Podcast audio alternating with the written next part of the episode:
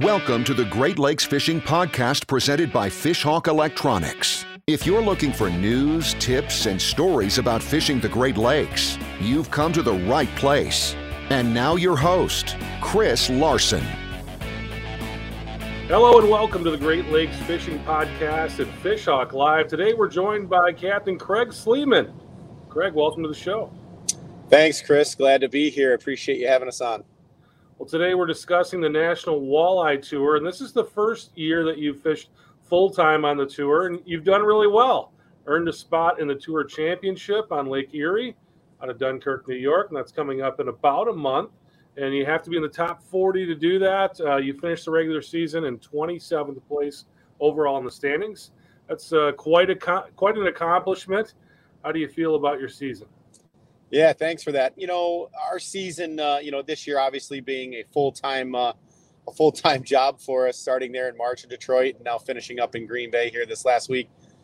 Um, you know, I feel very uh, feel very blessed. Number one, to have the opportunity to compete. We've got a lot of great uh, people involved with our team that travels, and, and a lot of the support at home. And um, you know, also too, I feel like we've learned a lot. You know, the last couple of seasons, we've uh, we've struggled a little bit here and there at certain places, and our approach to breaking down new water and, and obtaining information and, and, putting together a game plan with our co-anglers and our, our team, I think has been very beneficial to having a full-time, you know, a time allotted to, to actually tackling the tour. I mean, only fishing two events my first year and then only three events last year.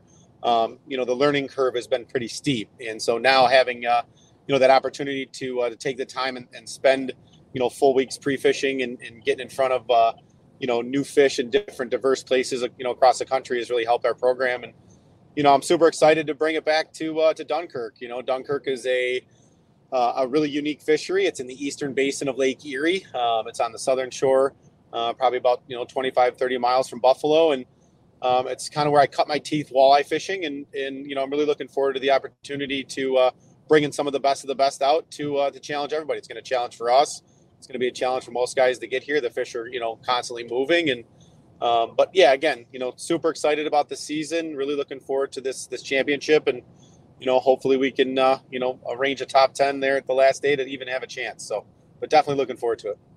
Yeah, you said you've you've kind of fished part time on the tour up until this year. What in what went into the decision this year to to go for it to go full time this year on the tour? Yeah, we had some some financial backing from some of our sponsors, and um, you know that really does help. So I do have a lot of people to thank for that. Um, also, too, um, with that championship being in Dunkirk, I think that was going to be our major goal was to to try to just have a chance at competing in that top 40. And so, um, you know, those two two factors I think were key players in, in putting this all together to try to make it here at the end. All right, the tour started off in the Detroit River. Uh, you had a really nice showing there. Tell us a little bit about that Detroit River stop. Yeah, Detroit was a challenge. Um, you know, the weather obviously uh, super difficult. We had high winds. We even had a day cancel on the river, which is usually never, you know, a, a thing. Um, but uh, you know, we had some issues with water clarity. Um, you know, the difference between jigging, you know, with a, with a three quarter ounce or one ounce, you know, lead head and a piece of plastic versus, you know, possibly using the uh, the hand lining system was something I had to learn very quickly. Um, never having that opportunity prior to you know approaching that event hand lining became one of my, my favorite applications of, of trying to get those fish to bite. And I learned a lot, you know, it was kind of a, kind of a, run what you brung and, and, uh, you know, dive in head first and see what happens. But uh, that event really did challenge a lot of anglers. Um, happened to have the only five fish limit on day one, which was a huge feat out of 113 anglers. To say that I caught the only limit was, you know, a big feather in the cap for the year, and that got us started. But um, had a few mechanical issues on day two with some bad fuel, but uh, got a late start and caught a nice seven pounder uh, on our first drop, which put us in the hunt. So we end up top 15, which, you know, to me was points and a paycheck is what we always kind of shoot for. Try to grab those points and try to grab a paycheck. But yeah, it was a very difficult event and, you know, learned a lot about water clarity, learned a lot about, uh, you know, the fish migration. And of course, you know, three or four days later, seems like the fishing really picked up there after we had left. So, uh, but yeah, had a, had a really good first strong event and, um, you know, learned again, learned how to fish a river properly with, you know, some local help and our team. We really, uh, you know, we really had a uh, a lot, you know, going for us with with some of that local help. So that definitely is pays off. All right, we normally focus on the Great Lakes, but uh, we're talking your tour, kind of your experience this year. Uh, tour heads to a variety of different destinations. The next stop was on the Missouri River in late April. Uh, that was in Chamberlain, Missouri, or Chamberlain, South Dakota. Uh, this was kind of a tough spot. You talked about points and paycheck. Neither one of those things happened for you here. Uh, tell us a little bit about that experience being out in South Dakota and uh, kind of a rough showing for you there. Yeah, it was, and uh, you know that's fishing. You know, uh, you know you're gonna have your ups and downs, and and uh, again, you know, having it be the first time even seeing this body of water, um, learning that walleyes can actually be in three to six inches uh, of water on a shoreline, you know, was a was a surprise to me. And so, you know, learning that lighter jig bite, casting to shorelines, finding that slot fish, and you know, again, th- these tournaments, you know, at these bodies of water, especially the one in South Dakota, is a slot tournament. So we're only allowed to keep you know a certain number of fish. Once our fish are on board, um, we cannot release them or upgrade in what they call culling. And so, you know, fortunately for you know this event, does help with the preservation of the resource. But at the same time, as an angler, you've got to be able to make that mental decision of should I keep this you know 19 and three quarter inch fish because it is uh, is under that 20 inch slot limit, or you know do I try to you know extend my you know um, um, goal of catching a, a, bigger fish in a, in a, in a just tighter slot to try to get them uh, to get that weight higher. And so, you know, learning more about the slot limits and what fish were available to be caught. You know, I made a big run south on a gamble. I had some pretty good fish in practice uh, and some treetops that I was jigging using my active target uh, sonar and uh, just happened to, to not be able to come up with them on day one of our first event. So kind of scrambled a little bit to catch my five on day one on day one of the event. And then you know, day two, I had to take one more chance to try to gain some ground and just never could find those big 25 inch fish that we had in practice. So, you know, making some mental decisions and maybe sticking around closer to home and just maybe going through some more fish would have been my my my second guess on that if I could do it all over again. But again, that's fishing and, and trying to win some of these events. You really sometimes have to take a chance. And uh, you know, I took that chance and it was early enough in the season that, you know, we had some other places that I knew we could at least have some decent finishes in, uh, places that we had been before. And so we kind of gambled on this one and then you know, kind of back to the drawing board for the third event. Let's talk about that third event. Uh, another place that's a little bit different than the waters you're used to, the Mississippi River out of Prairie du Chien, Wisconsin. Uh, that's some that's some dark water, man. There's uh, some definitely some some limits to water clarity there. Uh, but she bounced back, had a pretty decent finish there. Uh, tell us a little bit about uh, what happened there. Yeah, it was it was interesting. You know, I had uh, you know brought my brother and his son, back out to do some pre fishing along with my co-angler Mike Urema, who's one of my traveling partners, and you know we put together a, a program that was really close to home. Uh, I had never seen a willow cat and never fished a wing dam, and with those two things being a, the whole Mississippi vibe, uh, it was nice to kind of get my my feet wet with those guys, and they we put together a program where we had found some local bridges that were holding some fish, and uh, you know that being said. In this one, we decided not to make that big, big run and go through the locks and, and even have a chance of maybe hitting a barge, uh, you know, and missing a schedule of getting back from, you know, pool number seven or eight. And so we really wanted to figure out, you know, what was going to be the best way to catch five fish and get a limit, get those points. And, uh, you know, after day one, I think we were top 15. We had a really good start and, you know, had six or seven really good bites, although we did have two bites in that slot, like I talked about earlier. When we get to these events, you know, in the Midwest, a lot of them are slot fish, um, you know, limits. And so I had caught some fish just over or just under that 27, uh, you know, cutoff line, and, and just happen to bring in five really good slot fish on day one. And you know, then for day two, we had uh, one of our our teammates, uh, Wayne Van Dyke, in the in the top uh, five. He was actually second by just a few ounces. Max Wilson leading there, and you know, he was able to put together enough fish on day two to, to give himself a top 10, which was strong. And we were in the you know the top 30, 35 there, I think. Um, once we finished up, so you know, again, trying to gain those points, missed a paycheck by a few spots, but super to happy happy to have you know that top 40 like we had been been trying to achieve all year just so we could get to this final uh, final event. So just a few weeks ago uh, the tour went to green bay and this is uh, probably water that you're a little bit more familiar with. You know you've been fishing those river systems and now back out on big water in green bay a completely different style of fishing than the previous few few events. Tell us a little bit about fishing on green bay walleye fishing out there yeah, Green Bay is a very diverse, diverse fishery. Um, you can do a lot of different things. It's it's casting.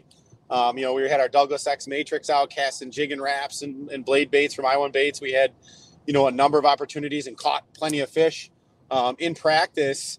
Um, you know, jigging, but that consistent bite just did not show up for us. You know, about the third or fourth day of of really trying to push that northern bite, we just couldn't find enough.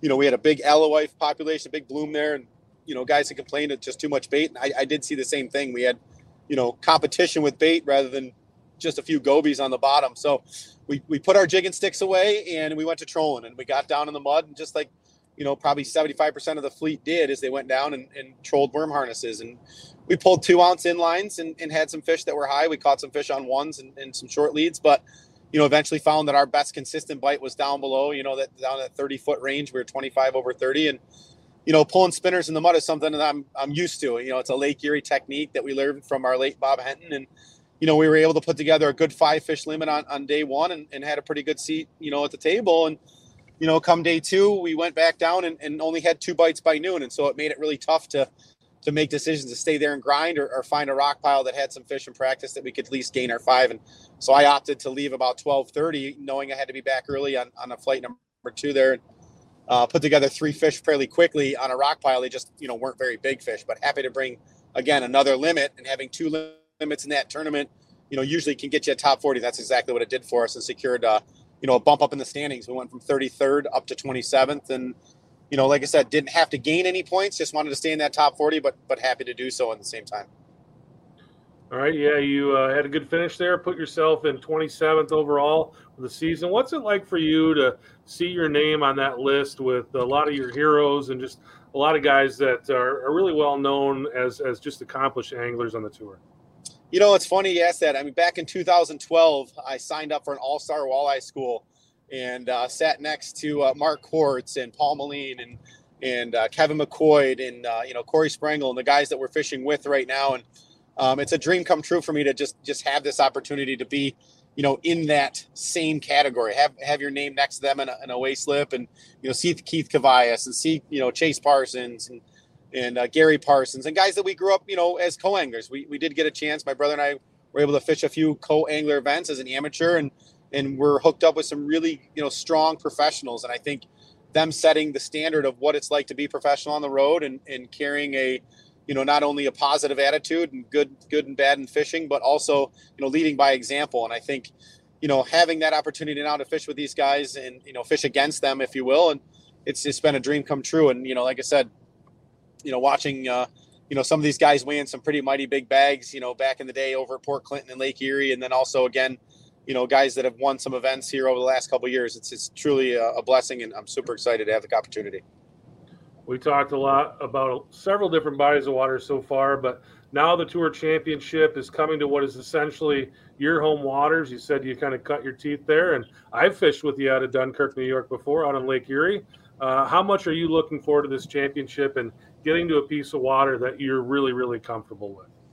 Yeah, I think it's going to be the first time, you know, in a long time that we we actually do feel comfortable fishing here. You know, I can't make any promises that there's going to be a ton of big fish you know, right around the right around the corner. There's going to be some big fish caught, and uh, you know, but for the first time ever, you know, we get to call someplace home, and you know, everywhere we travel, you know, Green Bay, Wisconsin, heading out to South Dakota, you know, um, you know, getting out to the uh, Mississippi River. None of these places feel like home, and their techniques and and and ways of catching walleyes that we've never even thought possible, and you know, to finally have you know the right rod and reel set up and have the right electronics and seeing the right you know screens when we go to fish and you know finally feeling confident i think is going to play a major role in, in, how we make our decisions in this one. I mean again it's going to be a consistent bite. We're going to have to you know only have four presentations and that's one thing that i think a lot of the outside folks don't understand is we only get four rods.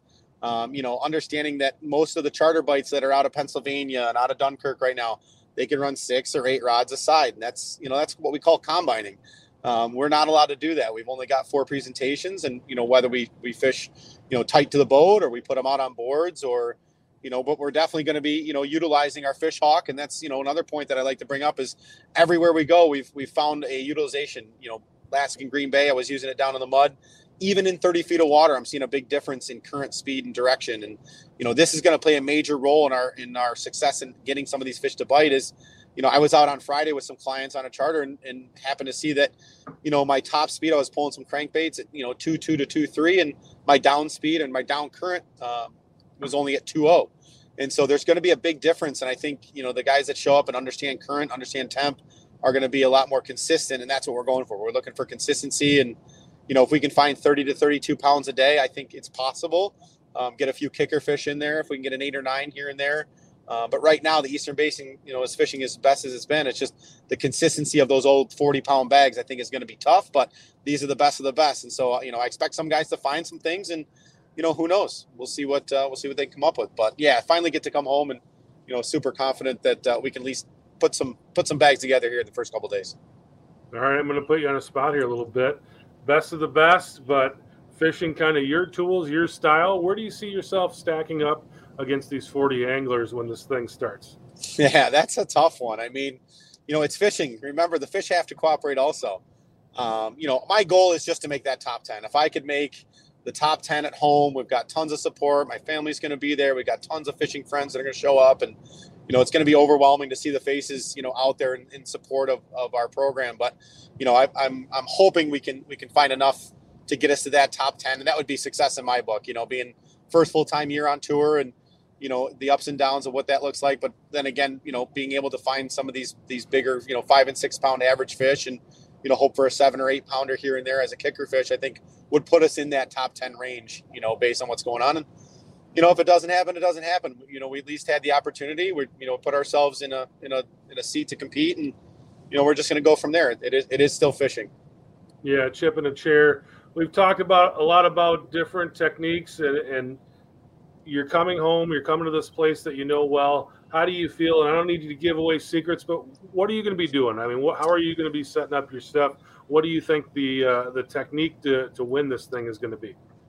Yeah, I mean, again, going back to that idea with only four presentations, you know, there's a couple different ways that that we can present our baits to these fish, and you know, as that water temperature continues to rise, and we've had some warm heat here the last few days in upper state, upstate New York, um, some 80s and mid 90s here for the last few days, and that water stratification, you know, is really setting up. So I think the the angler that can go out and, and find a way to present our fish, especially some of these deeper fish, um, you know, depending on what trolling techniques they want to use, whether it's snap weights or if they want to grab some lead core or, you know, even some wire, whatever they decide they're going to bring out to this tournament. Um, I think the guys that can find that consistent bite of the fish that are, uh, you know, schooling or classing themselves together. I know we've got a big influx of Ohio fish, and those fish right now, we just can't seem to find the leading edge of where that bigger, you know, class of fish may be. So, you know, we're going to have a lot of what we call rats, a lot of small fish, um, you know, taking over and, and only having, again, that efficient uh, program together with four presentations is going to make it tough to weed through some of those smaller fish to get to that five to six pound average fish. So, um, but yeah, we're going to be trolling, you know, covering as much water as we can. Um, but that doesn't rule out that these guys won't bring this technology of active target and uh, LiveScope out and try to jig them a few places because that can also happen. So it could be a mix of both. But right now, I think we're going to stick with our guns and cover as much water as possible. You've got about four weeks uh, before the championship comes what does your preparation look like over the next four weeks? What are you going to be doing uh, to get ready for this tournament?